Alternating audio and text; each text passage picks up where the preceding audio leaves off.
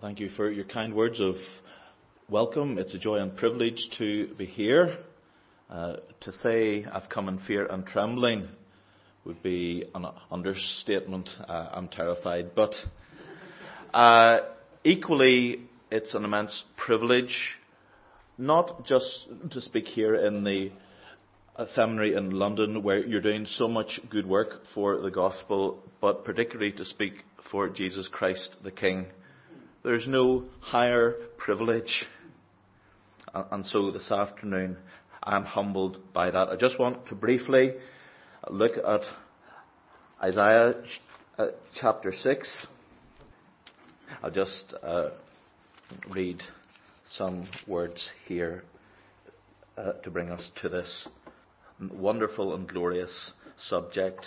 Verse 1 In the year that King Uzziah died, I saw the Lord sitting upon a throne, high and exalted, and the train of his robe filled the temple. Above him stood this seraphim. Each had six wings. With two he covered his face, and with two he covered his feet, and with two he flew. And one called to another and said, Holy, holy, holy is the Lord of hosts. The whole earth is full of his glory. And the foundations of the threshold shook at the voice of him who called, and the house was filled with smoke. And I said, Woe is me, for I am lost, for I am a man of unclean lips. And my eyes have seen the King, the Lord of hosts.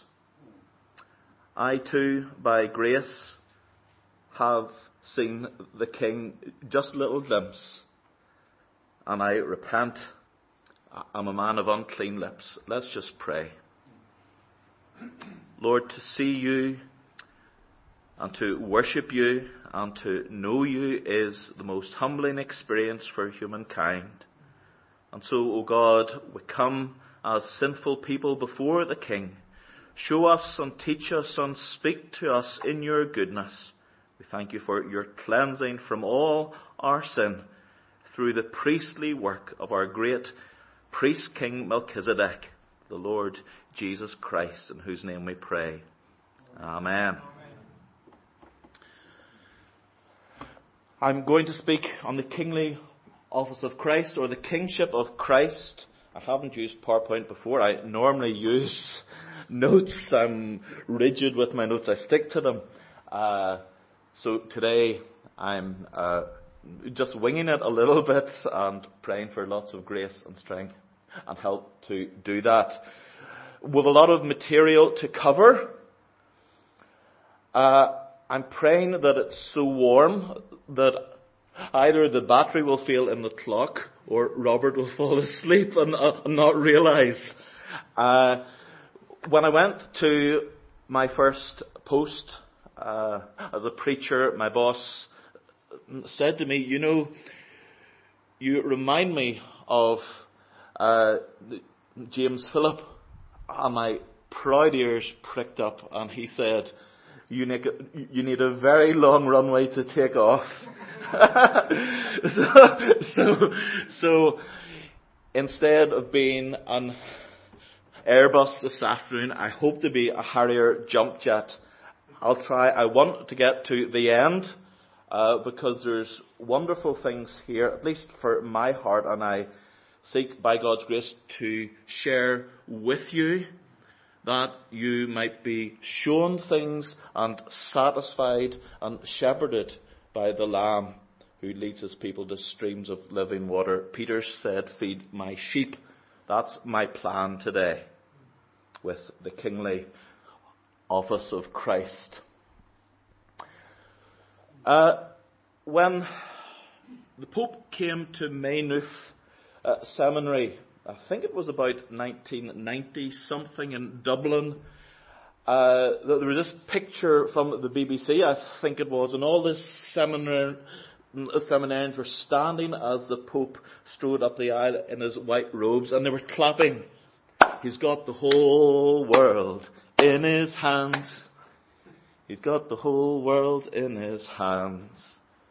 And so we can see why Rutherford, knowing that he thought he was acting for Christ the King, said this, the magistrate, as a magistrate, is not the vicar nor deputy, I think that is, of Jesus Christ as mediator, which is for him the heart and soul of popery in the divine right of church uh, government.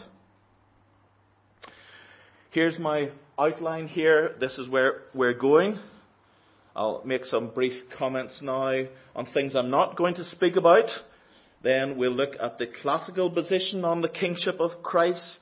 We'll uh, go into the lay-by of the uh, mediator. What does that mean? What do we need to think about there? I'll raise just briefly some queries concerning the classical position. Who am I? But there you go. Uh, then we'll move to kingship of Christ, the modified position, which I'll seek to share with you and hope you'll share with me. And then we'll close with thinking about the duration of the kingship of Christ. When did it start? When did it end? Where is it going? With some timely applications, which I hope link in to what I said previously and aren't just bolt-ons and then we'll conclude.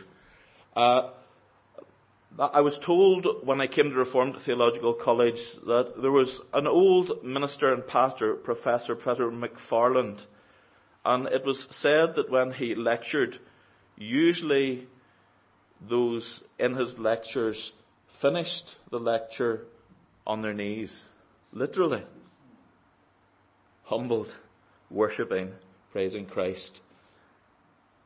Knees of hearts will do, man. But how can we consider this glorious subject and topic without bowing down and worshipping our Redeemer? Is there any greater subject than one Christ to one person to nature's three offices, our Redeemer, to God the Father's glory? My answer is, well, probably not. So let's look then at the classical position, the two kingdoms of the Lord Jesus Christ. Uh, Andrew Melville, some 400 years ago or more, uh, seized the king of the nation, of the two nations, by the sleeve, we're told, and he said, Sir, you're God's silly vassal. There are two kings and two kingdoms in Scotland. There is King James, the head of the Commonwealth. It wasn't Cromwell's exclusively. And there is Christ Jesus, the King of the Church, whose subject James the Sixth is, and whose kingdom he is not a king, nor a lord, nor a head, but a member of whose kingdom he is not these things. Now, I'm not saying that come half five you rush up, scale the gates of Buckingham Palace and grab Her Majesty by the sleeve. It probably doesn't have sleeves this afternoon, or say this. But, but it's an interesting comment. This presentation of the idea of two kingdoms. This was a favourite subject an exegetical key, says William Wright, to understanding Luther's whole position and way of reading Scripture. Two kingdoms. And Luther says, I've written this so often.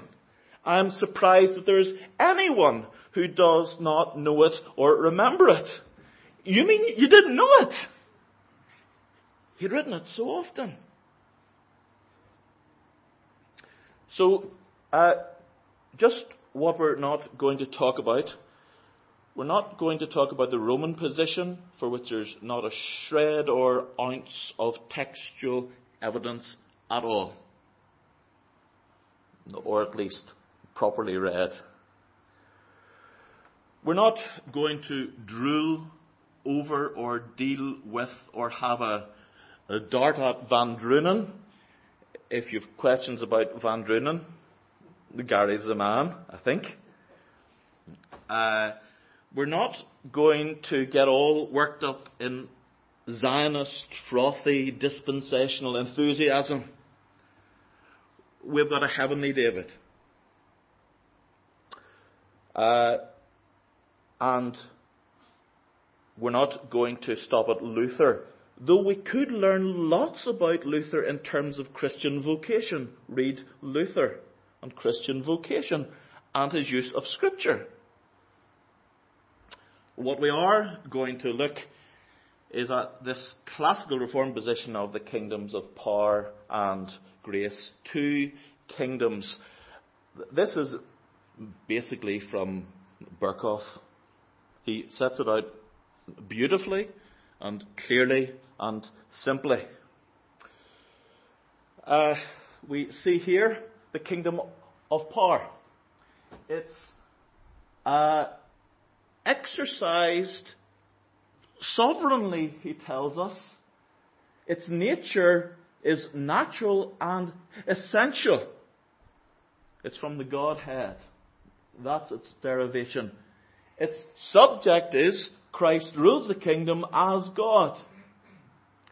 It originates in the decree of providence.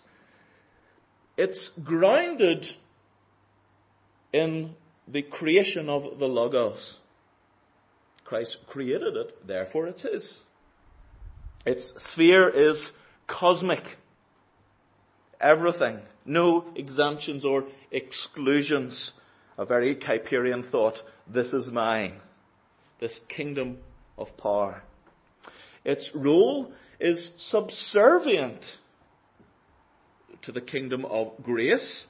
So Christ is head over all things for the church. Ephesians 1.22. I see you nodding. I'm glad we're making things clear. By what authority does Christ the King, as God, rule the cosmos? By right. It's his right as God and as Creator. So that's a kingdom of power. Reasonably clear. And this is contrasted then with the kingdom of grace, which is exercised spiritually. It's a spiritual kingdom. We'd probably bring the kingdom pretty close to the church. He's head of the church. He's king of the church. Spiritually, it's his spiritual kingdom, which he, whose nature is mediatorial. The Redeemer is head of the church. He exercises it not as God, but as Theanthropos, the God man. Please don't ask me to decline that noun. It originates in the decree of election whereby Christ was elected mediator of his people, the elect, whom he would redeem and save. Its grounds are his purchase. When he rose from the dead, when he ascended up on high, when he sat down at God's right hand, he was given this kingdom, this body, this church over which he is head. And its role is dominant. This is what really matters. The kingdom of power is vast and important, but not nearly so important as the church, which he purchased with his own blood. Amen. And how does he have this? Well, he didn't have this before. All power and authority is given, as Owen calls it, the donation of the right to rule his kingdom on the ground his purchase. How valuable and precious is his church. So, we're broadly clear on the distinctions here between the kingdom of power, the sovereign kingdom over everything, and the kingdom of grace, the spiritual kingdom over the church, his people.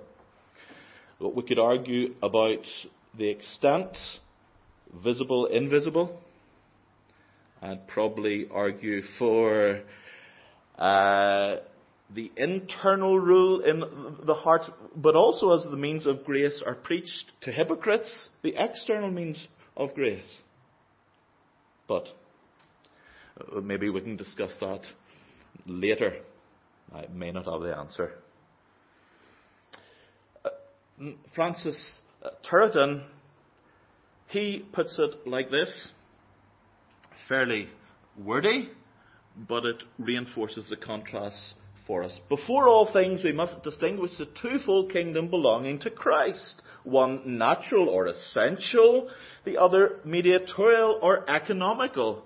Christ possesses the former over all creatures with glory and majesty equal to that of the Father and Holy Spirit. The latter, according to the economy of grace, he administers in a peculiar manner as theanthropos. This is the key distinction here. Basically, all agree on this. He does it. The question is whether he does it as God or as mediator. That's really the crux of the question. The former extends equally over all creatures. It's an umbrella kingdom. The latter is terminated specially on the church. That is founded on the decree of providence, this on the decree of election. That is exercised by Christ inasmuch as he is theos and logos. This inasmuch as he is the God man. Hence it is called his mediatorial and economical kingdom. He's speaking of the church here, the spiritual church, his body, because it is a dominion peculiar to the mediator.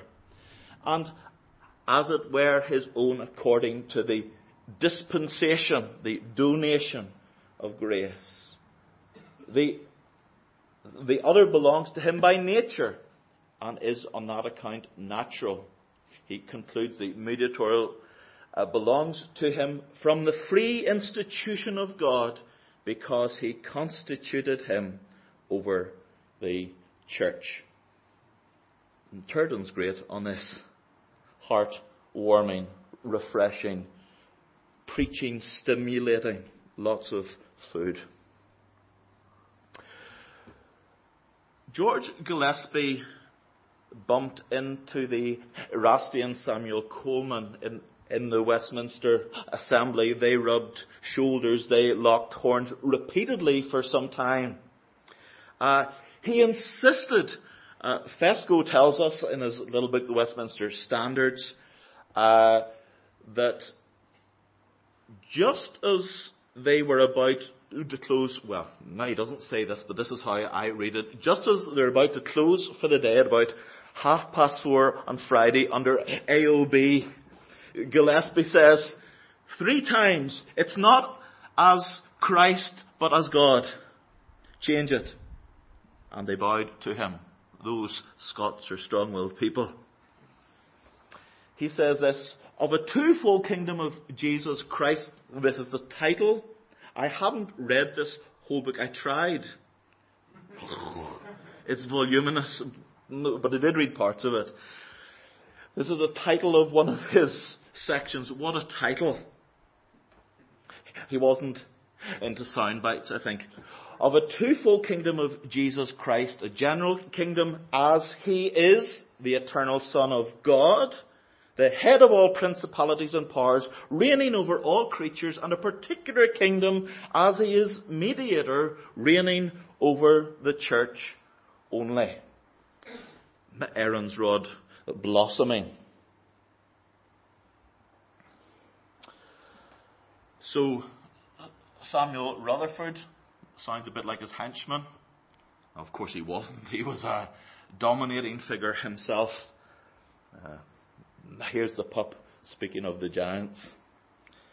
Christ is not the king as mediator in any sort or title of such as are heathen magistrates. And again, divine government. Why were they so entrenched, these Celts, these Scots? Uh, the Scots are more entrenched than the Welsh as Celts, and the Irish are even worse. So, Brennan, you understand my perspective here. Uh, Gillespie asserted three times that Christ should be changed to God, the, the wording of this text. Because, why? Well, he believed he was being biblical. This is what the scriptures teach, he taught. It prevented the Stuart monarchs whom he feared, and he had seen the carnage and bloodshed and what the sword had done for Christ. He didn't want the kings sticking their nose and their sword into the church. Because when you stick your nose or, or sword in, it hurts. It also upheld, according to Rutherford, Rutherford was strong on this point, it upheld the right of pagan kings to rule. If Christ is head over the nation, well, how can a pagan king rule? You're stripping him of his right. No, said Rutherford, because it's the kingdom of power, not the kingdom of grace. And uh, it aimed to sustain the, the Munus, Munus, Latin scholars, Munus triplex, the threefold office of God. Not the triple, but the threefold office of Christ. Uh, Gillespie said this, or something like this, I'm paraphrasing. Uh, if Christ is the Redeemer as priest, how can he possibly be king over those who do not benefit from his saving, redeeming cross work? It, it can't possibly happen, he said. More on that, maybe in our discussion. So, that's the position. The kingdom of power. Uh, I can't see that clock. Whoa. Okay, right. Uh, Christ the mediator then. Christ the mediator. Uh, we're in the lay-by now. We, we need to pause and get refreshed so that we can move on. What do we mean by office? We might be thinking of the little room that Gary said the speakers can come to pray in. Biblically and theologically, that's not what we mean. The munus is a concrete whole, Hodge says, a position defined by law. It's a position. Which may involve many co-related functions like a judge or a governor or a president. The president just doesn't rule. He gives speeches. He goes to the Senate. He does photo shoots and conferences and prayer breakfasts and all kinds of things. But he is the president. He has a position defined by law. The officium, the officium, is a functional term. It's not a position, it's a function or duty, the exercise of which is involved in the office. So there's this double sense to the language of office when we're speaking theologically. Here, Hodge goes on and explains the unity of the office. The munus, or office of mediator, involves all three functions of prophet, priest, and king. These are not separate offices like a president, chief justice, or senator, but they're rather like the several functions of one living human body. The lungs that breathe, the brain that thinks, the heart that pumps, all work together in tandem, or triplum, is that a word? I'm making it up. Uh, uh, they're functionally distinct. Each does their own thing, yet interdependent. And together they constitute one life. He's saying you have to think of the office as a unitary whole. So he says the functions of prophet, priest, and king mutually imply one another. Christ is always a prophetical priest, a priestly prophet, a royal priest, a priestly king. Sounds strangely like a figure whose name begins with M. To which all are equally essential. In case you didn't get it, Melchizedek. uh, the unity then also of the person, office, and work of Christ, Christ's person, office, and worker, absolutely, Hodge says, inseparable. Don't divide them. Hold them together. One of them cannot be understood as separated from the other two. He assumed humanity and became God and man in one person in order that he might assume his office as mediator. The one mediator. The man, Christ Jesus. His office and work are alike inconceivable, except when viewed in connection with the unparalleled constitution and comprehensive range of his person. And we add the beauty and the excellence and the glory and the worthiness. And in both natures. All these functions, moreover, says Hodge, equally involve the possession and exercise by Christ of the attributes of both his divine and human natures. Wow! Is that how you think of Christ? Man. Think of him like this. It's going to be of immense benefit to your own soul as you pray, as you read, as you teach, as you pastor. The divine functions as prophet to disclose the secrets of the divine will and counsels, the priest to provide a sacrifice of eternal. I kind of feel I'm short changing you here, saying almost nothing on the you know the systematics you've read, you'll know the kingly section.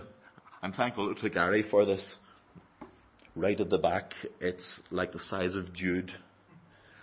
But the Deuteronomy of the work of Christ is his priesthood. Eternal value, infinite merit. As king, to reign in the hearts and over the destinies of saints. And while I don't want to do a Billy Graham on you, does he reign in your hearts? More and more. Is he your prince? Do you say, Where is my beloved? Where does he pasture his flocks? Where is he gone? Show me. Tell me.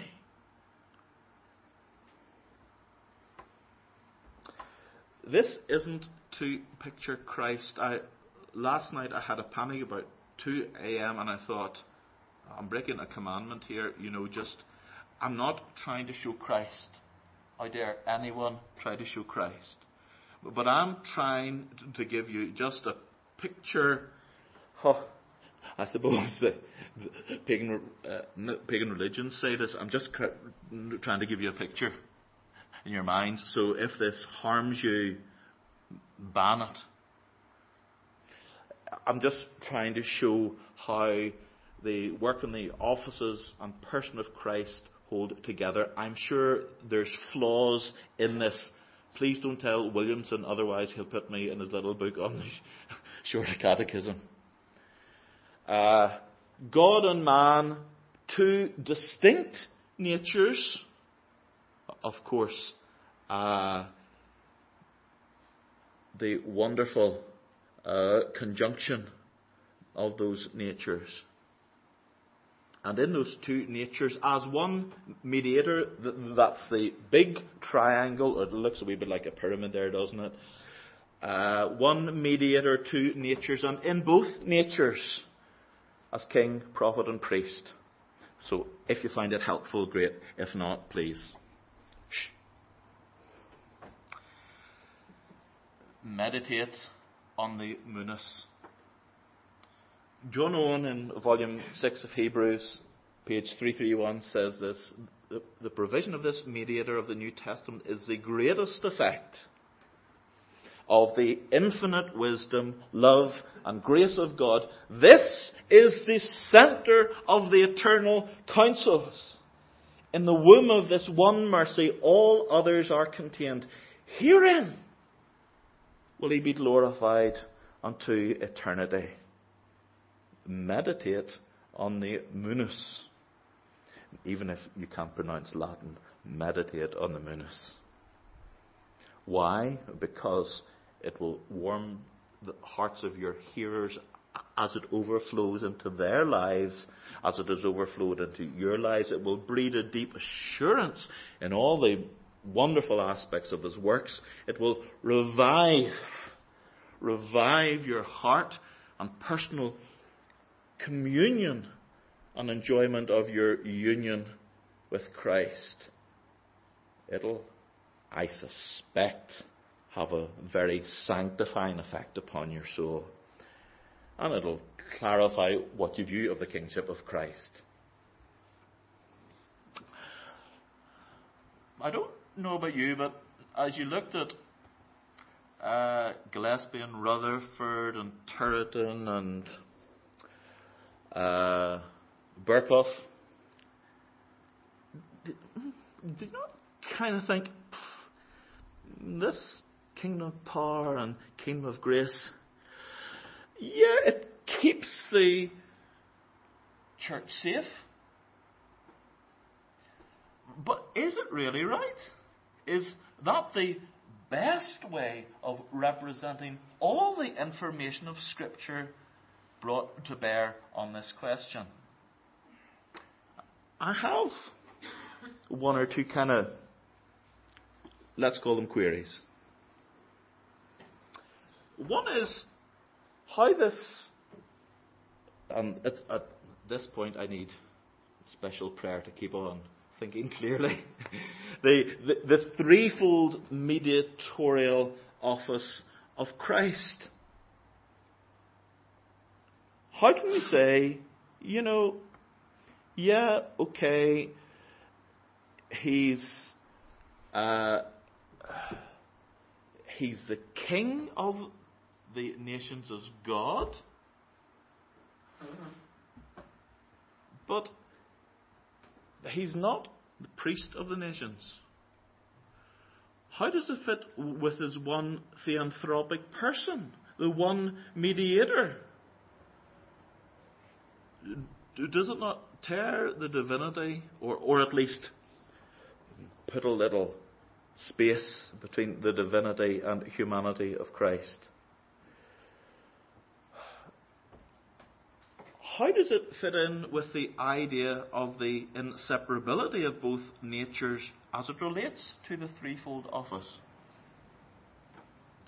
I think here that Melchizedek, looking through the lens of Melchizedek, is probably the answer. So let's just park those queries. We can discuss them uh, shortly. Two kingdoms of Christ, the modified position. William Symington, Messiah the Prince, minister of Stranraer, about the mid 1700s. Super read. It'll do your heart good, even if you disagree with some of the details. Uh, how does it compare well, he says it's also a spiritual kingdom. But over the whole cosmos, Christ reigns as mediator. He did rule the cosmos once as God by virtue of his divine nature, but now as mediator, he's been given the cosmos as his, as well as the church. He is head over all things for the church. But his head over all things. The subject, theanthropic, uh, he grounds us or originates us in the divine appointment in eternity to the role of mediator. Uh, we may want to think a little bit about what that means for God the Father. Uh, uh, one of the catechisms, I came across the Reformed and Presbyterian Catechism. Uh, William Roberts of New York, 1853. You've got to read this. It's a, about 50 questions on Christ the Mediator, catechetical questions. Teach them to your children. Wonderful table talk. And uh, he says, you know, we're not to think of the Father, he doesn't put it like this. Uh, I'm paraphrasing. What does it mean for, uh, we're not to think of the Father uh, deciding on his own. He's going to appoint his Son. How should we think of it? Well, he says the Trinity. It was their conciliar decision that the Father would act as the appointer of the mediator. And that preserves the co equality of the members of the Trinity in this appointment. We, we, can talk about that later. The grounds, redemption, it was his purchase. The sphere is cosmic, its rule is total, and again, he has us by gift or donation.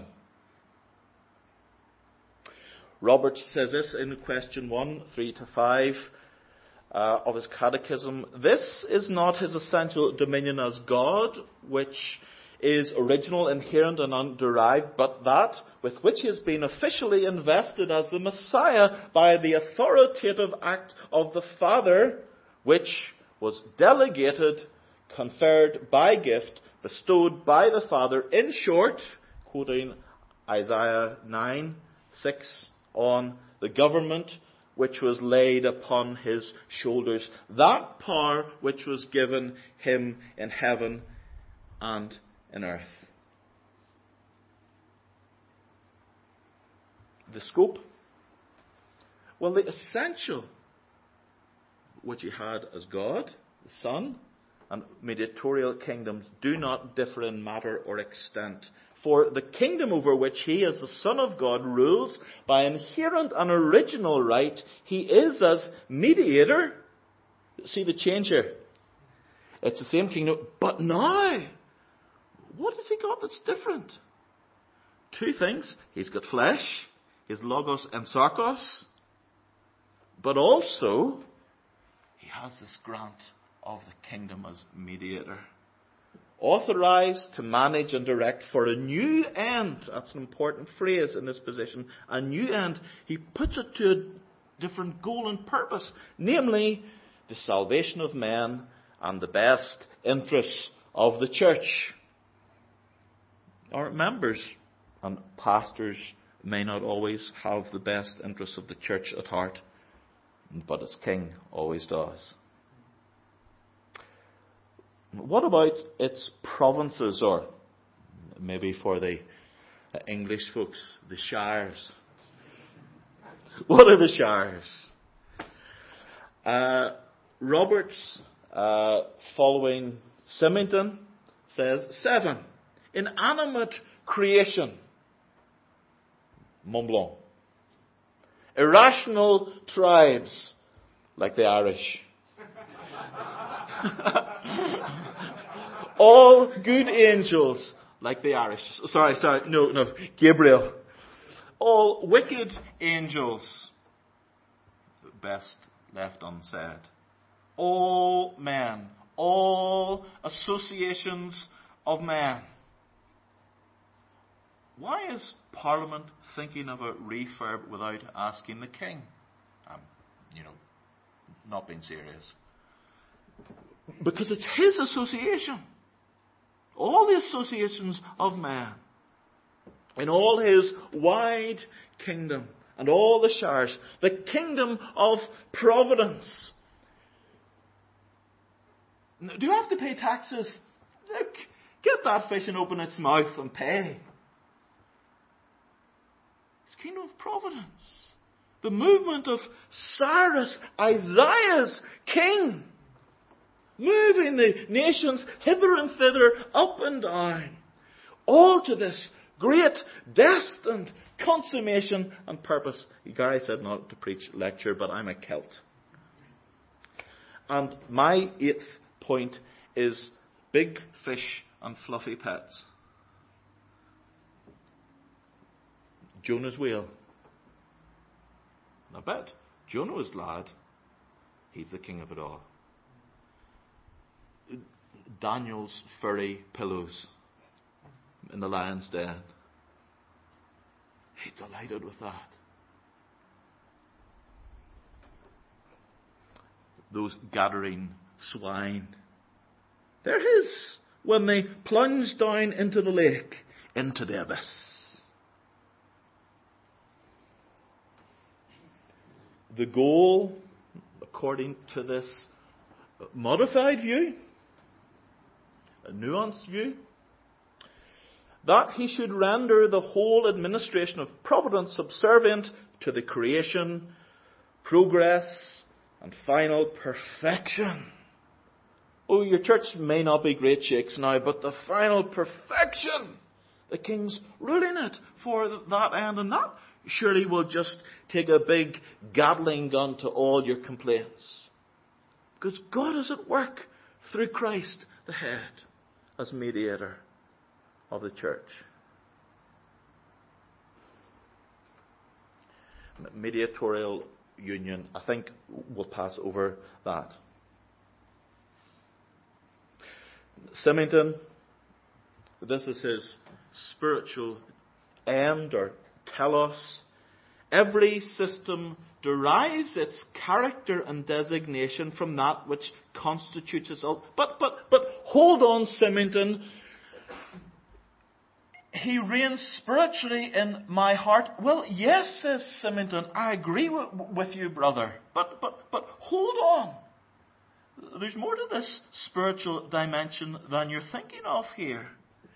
Every system derives its character and designation from that which constitutes its ultimate end or aim, and not from any inferior or subordinate appendage. There's lots of those in this kingdom, of course, but don't think because there are appendages that it means the kingdom's not spiritual, because Christ rules it all for this end. We call it, he says, a spiritual kingdom inasmuch as the great design of its existence is spiritual. And if there's stuff that isn't spiritual or doesn't appear to be so, it's being ruled for this end. So that's a key thought, the spiritual goal and end. Matthew 28. All authority. This is one time, I think, when Paz Pazapan is all. All authority in heaven and on earth has been given to me.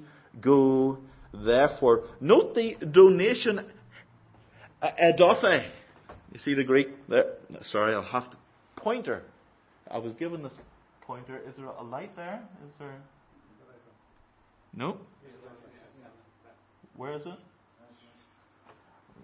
My eyesight's not great man. Aha, aha. Edothe. It's not active. The theta is a clue. Not middle. It's passive. Is given. Aorist passive. Given by whom? Well, the Father. It's a donation to the God man given to me. As mediator. It was by gift. It wasn't his by right until the purchase of redemption. And now it's given. This is where I start preaching. You thought I was preaching. is this not our mandate and ground for raising our voice in the public square, preaching in the open air, and landing boats in distant churches? Symington's got this wonderfully colourful purple verbose passage on, we'll take it to every land and shore and island and continent, and you, you know, it's just wonderful. Read it. Uh, and even if you don't believe this mediatorial kingdom stuff, it'll make you want to preach the gospel courageously. The church has lost its courage in this. It's bottled it in our day in many places. Oh, well, we used to do that, but not nowadays. We're much more refined. I should probably do that in a, an Irish accent or maybe French.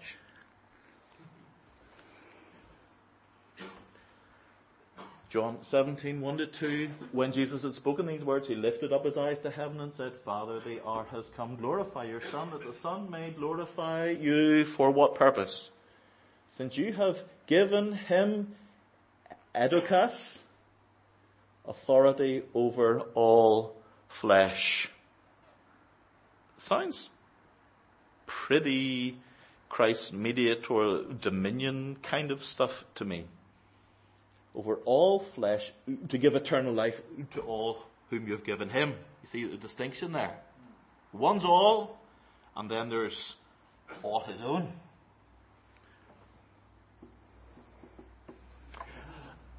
I'll not bore you with this. Uh, if you want these slides, I'm happy if you give your email to Gary, I can send them to you so you can say, oh, this was the worst talk. Let me give you an example of untruth. When you come with this Melchizedekian lens, Nisai and the medial, the medial, the mediatorial dominion of Christ lens in the others, and you, go to Specsavers and they give you a nice pair of frames, and you begin to look in the scriptures. A, a, a text you kind of thought, mm, eh, what's that about? Don't quite get that. There's a Spartacus effect. You know, they, I'm Spartacus. No, no, I'm Spartacus. Are, are you the mediator dominion text? No, no, I'm the mediator. No, no. You're surrounded by mediator dominion texts. Hope that's not eisegesis, but exegesis.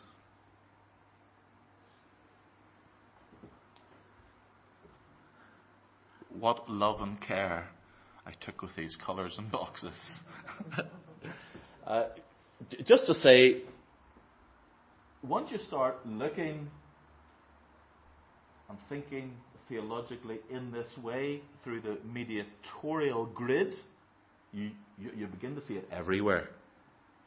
These are Symington's proofs there. The titles, the prefigurations, type self claims of Christ, what other people, including angels, said about him, the prophecies of Christ. We're just going to look at a few texts. How are we for time? We're, we're pressing on here. I'm looking carefully at Robert. Ah, okay. I'm the chairman. Okay. no, now you're all going to say, I'm the chairman, I'm the chairman. the Spartacus effect. Psalm 2, why do the nations rage? Sorry. And the peoples plot in vain. What do we learn briefly from Psalm 2? There's a Hebrew, if I need it. Uh, who is in view here? Well, the New Testament makes abundantly clear, I think. Uh, Flavin can help me here. Uh, it's the anointed Christ. The rage against Yahweh and his Mashiach, his anointed. The Greek says Christos, his Christ who has, of course, the Bob Rogers thing, 321. three offices, threefold, two natures, one person. That's who this psalm is about. And if you say, oh, hold on, this is David, this is typology, fine. Because there's escalation, it's even more true of Jesus Christ, the antitype and fulfillment. So I'm happy if you're a, it's a type of Christ line. Even better, in fact. Who is raging? It's not the redeemed, is it? It's not the reformed. They have their rants as well. It's the rebels. Because they have some kind of relationship, at very least, with the anointed of God, the Christ. Interesting. They're rebels against his kingdom. In what capacity are these fist shaking rebels acting? What are they called to? At the end of the psalm, kiss the Son. What does that mean? Therefore, kings, be wise, be warned, ye rulers of the earth. Kiss the Son. Bar, the international court diplomatic language of the day, Aramaic. Kiss the bar. Not the band, the bar. I don't mean public house. Kiss the Son. Over all the nations. Well, it's not about private conversion, but about public covenant vassalship of the UN Council who rage against Christ. I'm not saying that the current one does. May do. What do they need to learn and be told? Well, part of possession is the heritage the New Testament tells us of the crucified, risen Christ. Ask of me, and I will give the nations as your heritage. The ends of the earth. David, at least not personally, didn't ask that, did he? The shoes are too big for the feet of David. These are, in, like, my feet are reasonably big, size 11. David's probably smaller, but these are enormous feet. Only one can fill these shoes. Solomon didn't even called us submit and obey the heir. Sounds a wee bit like uh, Colossians, if of time. What does the homage entail? Obey the Son as the Christ, the anointed King, the governor in Psalm 22. And lawmaker, unless this is the first example ever of a king with no laws.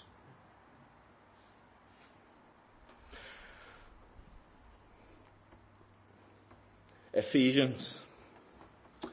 What do we learn from Ephesians? Nine reasons. Uh, haven't I, I, well, we'll move on because we're pushed here for time. Psalm 8 2. I'm still thinking of Ephesians. I haven't lost the flow here. Uh, Tana, the imperative Hodaka, set your honored glory al Hashemayim, the Hebrew, uh, not the Greek.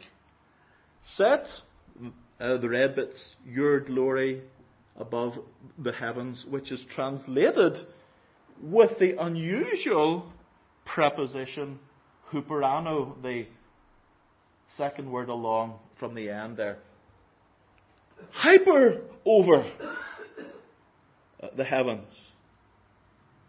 Psalm 8, hyper over the heavens. As Calvin says, yes, it does include the visible things which prove it, the flocks, the herds, the beasts of the fields, but also everything, because it's huperano.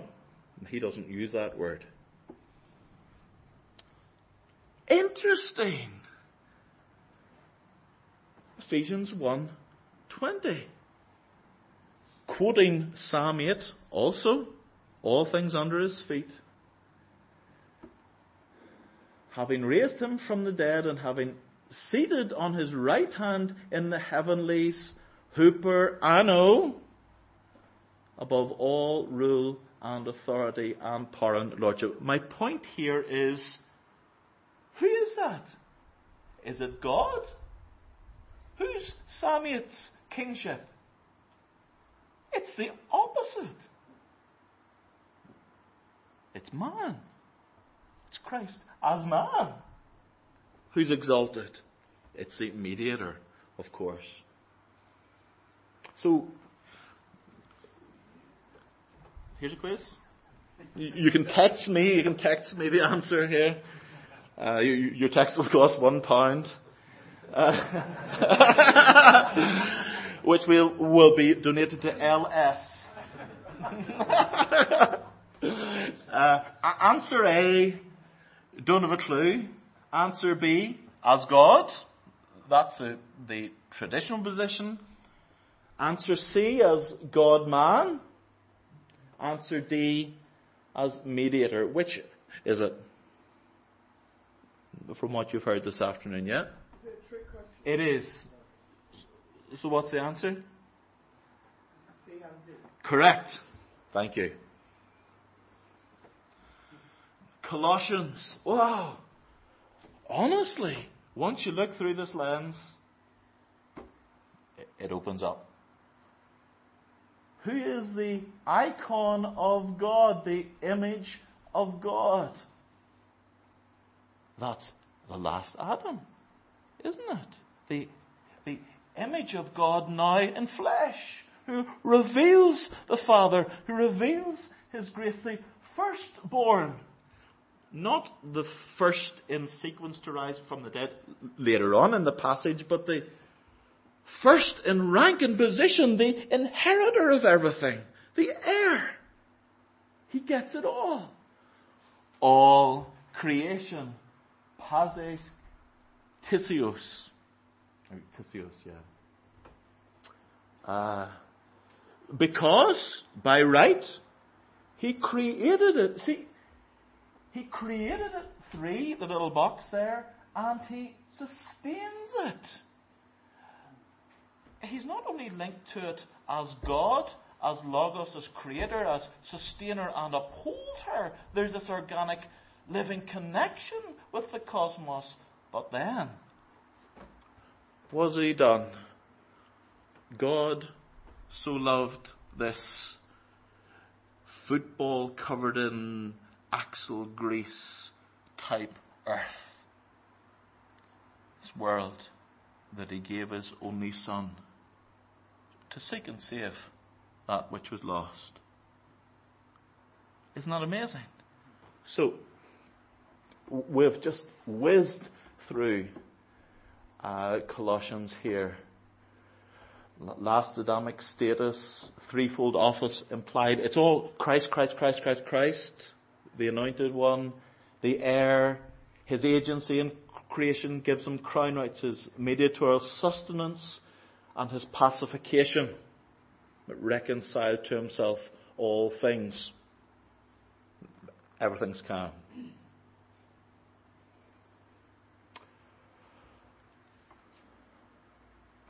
Interestingly, one, two, three, four.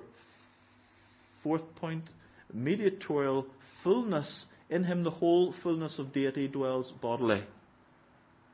It's a theanthropos. The Melchizedekian dominion of Psalm 110 is alluded to as the motive for heavenly mindedness. What does it say? Since Christ is seated at God's right hand, Psalm 110, Melchizedek. Therefore, you remember the therefore? Set your heart on him seated at God's right hand. Really important.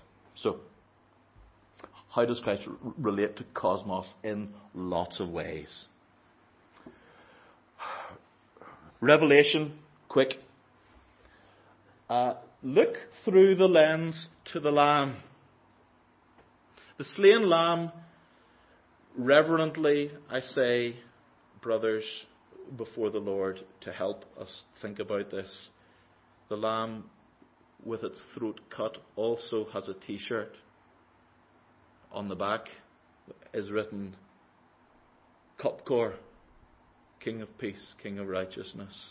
And on the front, not a big S, but an M, Melchizedek. This is the priest king who rules on the throne in Revelation. Re- Revelation 4 and 5, according to Warren Peel, good friend, what's it about? It's the Great Commission of Matthew 28 18 in stripy pajamas, where the king rules all things sovereignly on the throne, which is sat down on with his Father, through judgment and wrath to salvation and bliss. So, Victory of the Lamb is a little bit tame as a title for a commentary on Revelation. Hope you haven't written one of that title. I like the one I read actually. But it's a little bit tame. It's more depth and meat. A couple of royal texts, Isaiah, hmm, uh, nursing mothers in Isaiah. It's going to be like this when the gospel comes. Nursing mothers, I don't know if you've. This is a quite a private comment, but let me just briefly share. Uh, my wife is a doctor, brilliant doctor, brilliant mind she would say herself, I'm, I'm not a little baby girl. That's not my forte. It's not, not my thing. To see the love and the care and the devotion when she nursed our children. It's intimate. It's not just, oh, well, they'll kind of let you do your own thing. It's care nourishment, sustenance. You shall suck the, suck the milk of nations, nurse at the breasts of kings. Doesn't sound great, but good for the church. What's the answer? Christ rules the church and state by his sovereign spirit as exalted mediatorial king. He's mediator in two senses, with one kingdom, two provinces, church and creation and seven shires, or maybe eight. One uh, over every inch of the cosmos in Kuyperian fashion, we should leave this room and shout, It is His. Where else can we go? You have the words of eternal life. He's sovereignly still the waves, a sovereign act of power. Who is this man? Interesting. Thomas, as Christ presents the wounds of his human flesh, my Lord and my God. Interesting. Duration. How long, O Lord? When did it start? Lots of mediatorial phases. It began way back in eternity. And it stretches through the care of the church in the Old Testament from the promise to Adam right through to his birth and incarnation, his anointing to public office. The evidences in his ministry. The people marveled that God had given such authority to man.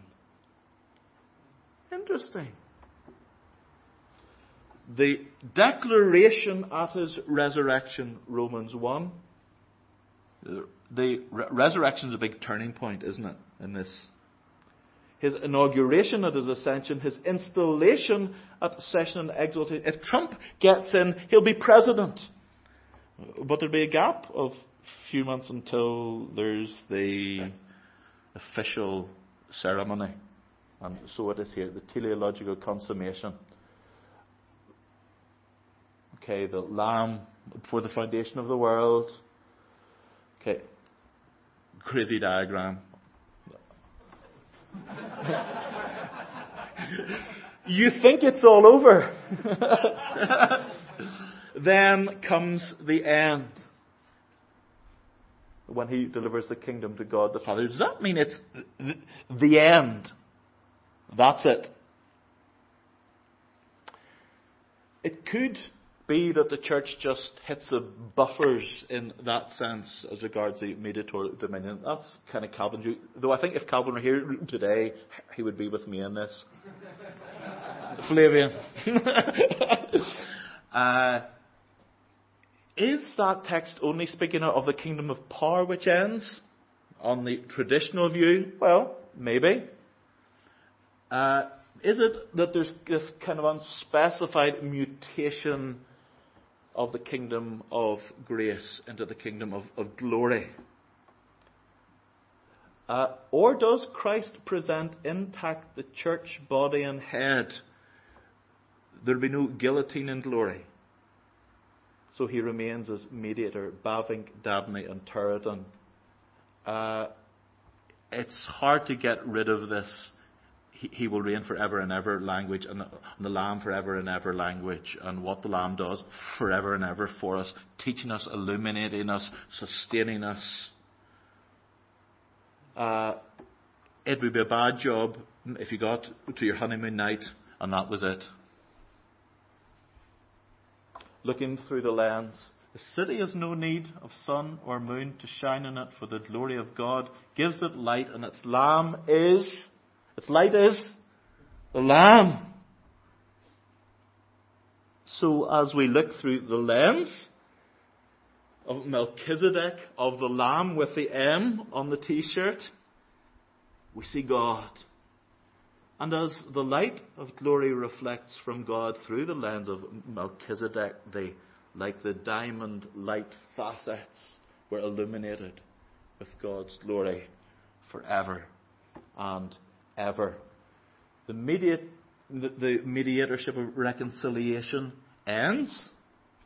That is done, his work complete. But the mediatorship of union, says Bavinck, is consummated and continuous.